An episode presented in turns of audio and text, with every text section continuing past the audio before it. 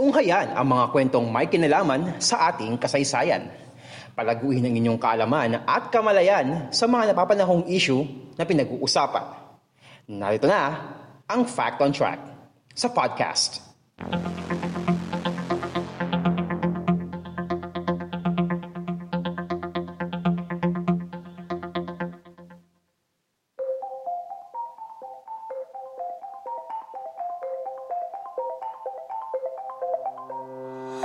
Kwento kasaysayan, kalaman at mga napapanahong usapin sa lipunan, Fact on Track sa podcast. Tayo po ngayon ay napapakinggan sa Spotify, Anchor, Pocket Cast, Google Podcast at sa Red Circle na lagi nating ina-upload every Thursday. And itong video na ito ay inyo pong napapanood sa YouTube at sa Facebook. Kung kayo po ay nanonood sa ating YouTube channel na Podcast Demands, don't forget to subscribe and click the notification bell button. Ang pindutin niyo po doon yung all para masundan niyo po yung mga susunod na episodes ng Fact on Track sa podcast. Gayun din po ang GPS Podcast na lagi naman po nating ina-upload every Friday. And also kung nanonood naman po kayo sa ating Facebook page na Podcast Demands, don't forget to like and follow our page. And also, i-follow niyo rin po ang ating Instagram account at Podcast Demands. So today mga kapodcast, ngayon ay November 11. So malamang sa inyo, marami na ang nakapag-add to cart na. At sa sobrang dami ng mga na-add to cart ninyo, hindi mo malaman anong unahin mong i-check out. Pero may isa pang mas masakit nun mga kapodcast eh. Sabi ko nga, may pambili ka nga pero di mo nga alam anong unahin mo. Baka mamaya umabot na ng 2022, yung mga nasa add to cart mo, yung mga nasa cart mo eh, andun pa rin. So speaking of November 11, pag-uusapan natin ngayon mga kapodcast ang dalawa sa mga mahalagang pangyayari. Actually yung isa parang, ewan ko masasabi ko ba na mahalaga, pero nagkaroon ito ng significance sa kasaysayan ng buong mundo. So ano nga bang mga pag-uusapan natin dito? About sa petsang November 11. Let's find out.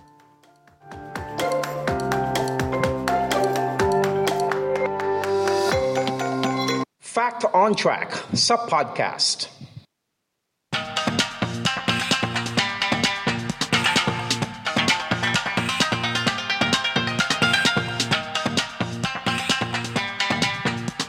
Ito ang unang kwento. Sa tuwing sumasapit ang November 11 sa bansang China, ipinagdiriwang nila ang National Singles Day. Pero ito ay hindi isang official holiday o lalong-lalo hindi rin ito isang national holiday. Ginugunita ang araw na ito ng mga taong single.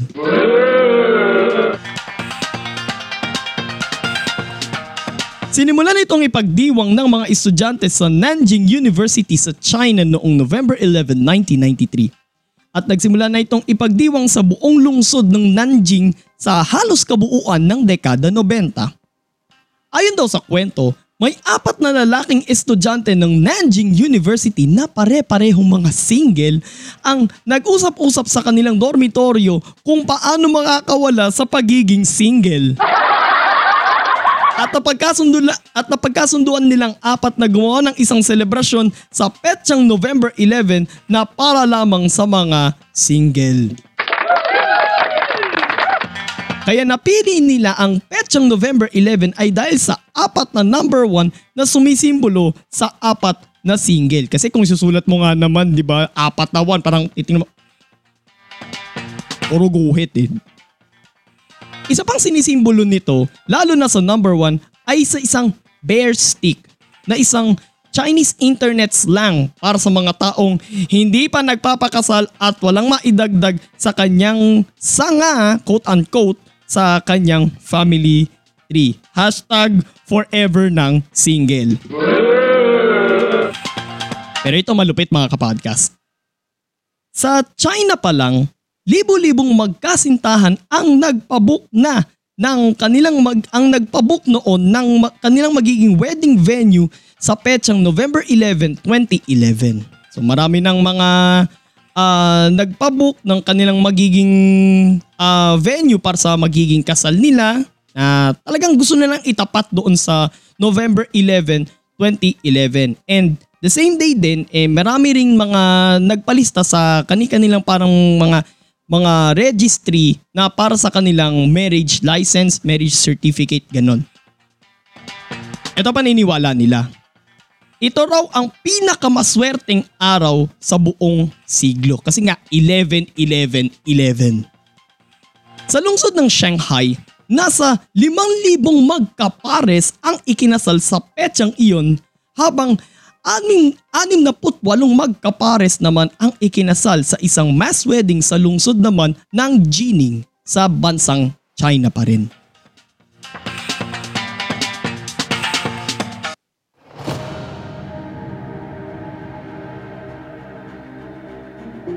So kung yung kanina napag-usapan natin yung kwento nung kung ano nga bang mayroon sa 11-11 na sa China, ay ito ay ang kanilang National Singles Day. Pero sa kasaysayan naman ng mundo, ito naman ang isa nga sa mga mahalagang pangyayari sa petsang Nobyembre 11. Alas 11 ng umaga noong 11 ng Nobyembre taong 1918 o 1918, pumirma sa isang armistisyo or parang isa siyang kasunduan na kung saan titigil ang magkabilang panig sa pakikipagdigma. So pumirma sa isang armistisyo ang mga Allied Powers at ang bansang Germany sa Compiègne, France. Ang armistisyong ito ang tumapos sa naganap noong World War I. Dahil sa kaganapang ito, sinimulang ipagdiwang ang Armistice Day noong November 11, 1919, isang taon matapos magwakas ang World War I. Sa mga unang selebrasyon ng Armistice Day sa Amerika, tampok ang mga parada at mga public meetings at susundan naman ng 2 minutong tigil operasyon sa mga trabaho tuwing alas 11 ng umaga. Isang resolusyon ang ipinasa sa US Congress noong 1926 na siyang nagde-declare sa Armistice Day bilang isang annual observance. Pero una itong ipinagdiwang bilang isang national holiday noong November 11, 1938. Taong 1954 nang pinalitan ng dating US President na si Dwight Eisenhower ang pangalan ng holiday mula sa Armistice Day at naging Veterans Day. Taong 1968 nang ipasa sa US Congress ang Uniform Holidays Bill kung saan inilipat ang pagdiriwang ng Veterans Day sa 4 na Lunes ng Oktubre. Naipatupad ito noong 1971 pero noong 1975 naman ibinalik ng dati ring US President na si Gerald Ford ang Veterans Day sa petsang November 11. Sa Amerika, ipinagdiriwang ang Veterans Day bilang paggunita sa mga kababayan nilang lumaban noong World Wars I at II. At ganoon din sa Canada, France at sa Britain tuwing sasapit ang November 11. Pero sa Canada, tinatawag naman itong Remembrance Day habang Remembrance Sunday naman ang tawag sa holiday na ito sa Britanya sapagkat ipinagdiriwang naman ito tuwing 2 Sunday ng November. Sa Europa naman, 2 minutong katahimikan ang kanilang paraan ng pag-alala sa tuwing sasapit ang alas 11 ng umaga ng November 11. Tuwing Veterans Day din sa Amerika, isinasagawa ang taunang memorial service sa Arlington National Cemetery sa Virginia. Ang libingan ng mga nasa mahigit 400,000 kataong nagsilbi para sa bansang Amerika. Kumbaga sa atin, itong Arlington National Cemetery ay parang katulad dito sa atin na libingan ng mga bayani.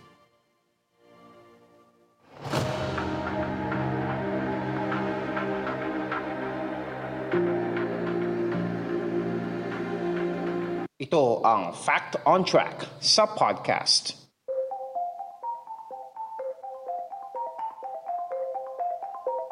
So yun lang naman mga kapodcast, ang 2 sa mga kaganapan na nangyari sa petsang November 11. Iniisip kasi natin kapag halimbawa, kunyari, magkaparehas yung month at saka yung date, like say for example, ito, November 11, 11, 11. November is the 11th month and then 11th day ng November. Inisip natin na sale yan. Okay? Sale yan sa mga online shopping platforms. So malamang kapag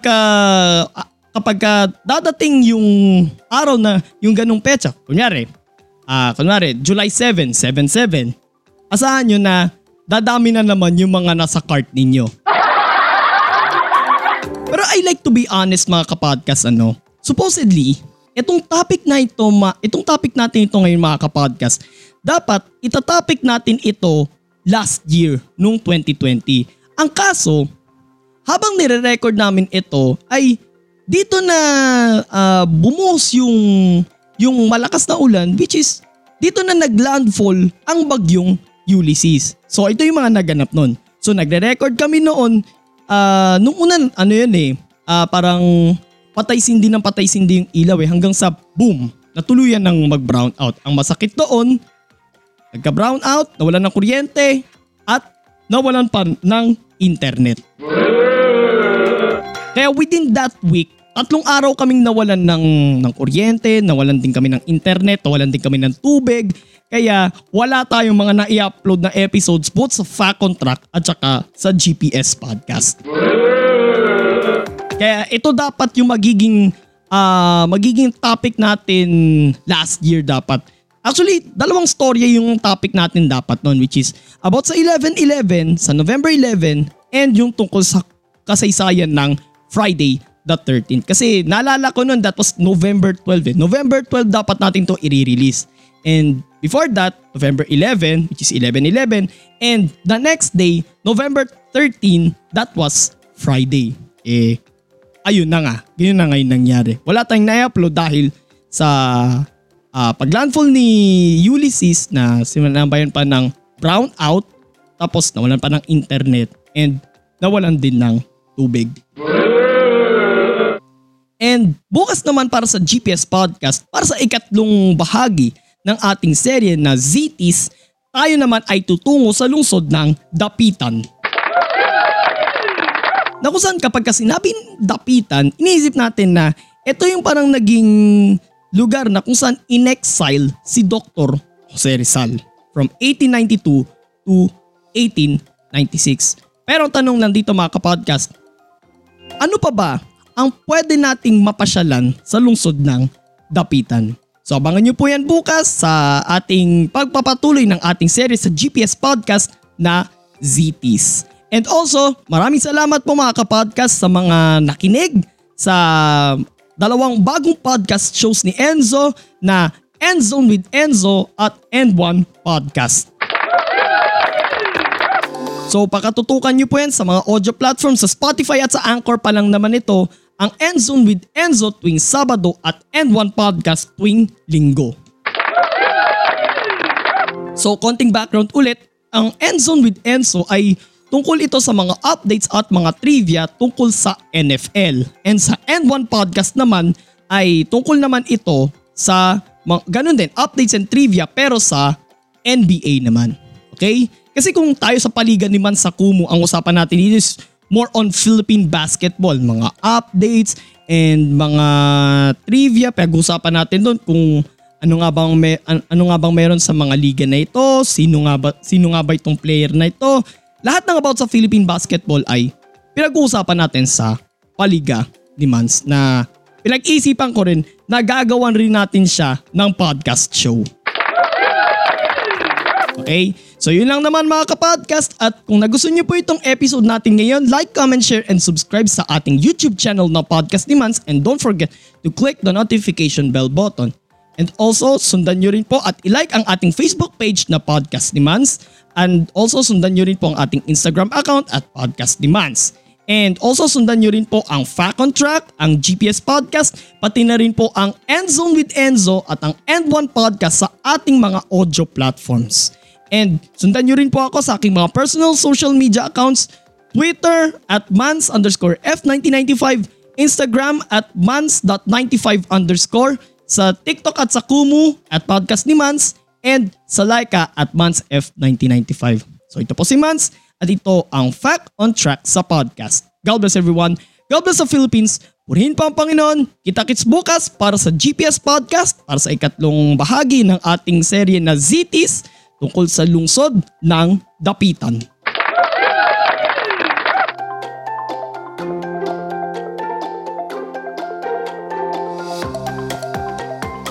Inyong natunghayan ang isa na namang edisyon ng Fact on Track sa podcast. Patuloy na subaybayan ang Fact on Track sa Spotify, Anchor, Google Podcast, Red Circle at Pocket Cast. At mag-subscribe sa Podcast Demands sa Facebook, YouTube, Twitter, Kumu, Laika, at TikTok. Maraming salamat sa inyong patuloy na pagsubaybay.